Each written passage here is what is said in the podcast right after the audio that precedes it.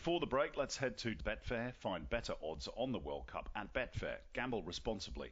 Call 1800 858 858. Thanks, guys. Well, looking at the overnight results were quite remarkable. Japan started the tournament at $20 to qualify first out of the group.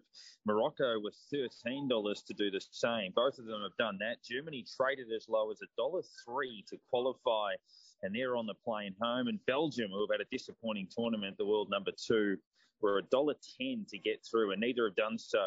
Australia were also $9.80 to qualify after they lost to France. So there's been plenty of turn ups. We look to tomorrow morning. Brazil are already through, but they're $1.45 to beat Cameroon, who are $8.40. Uruguay and Ghana, a bit of history between those two sides. Uruguay $1.77. Ghana $5.10 with a draw at $4. Portugal have also qualified already. They're $1.82. South Korea at 4.60 with a draw at 4.20.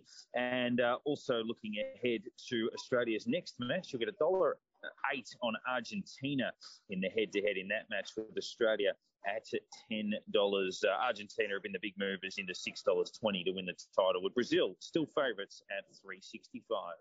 That update thanks to Betfair. Don't settle for the odds given. Find better odds on the World Cup at Betfair. Gamble responsibly. Call 1800 858 858.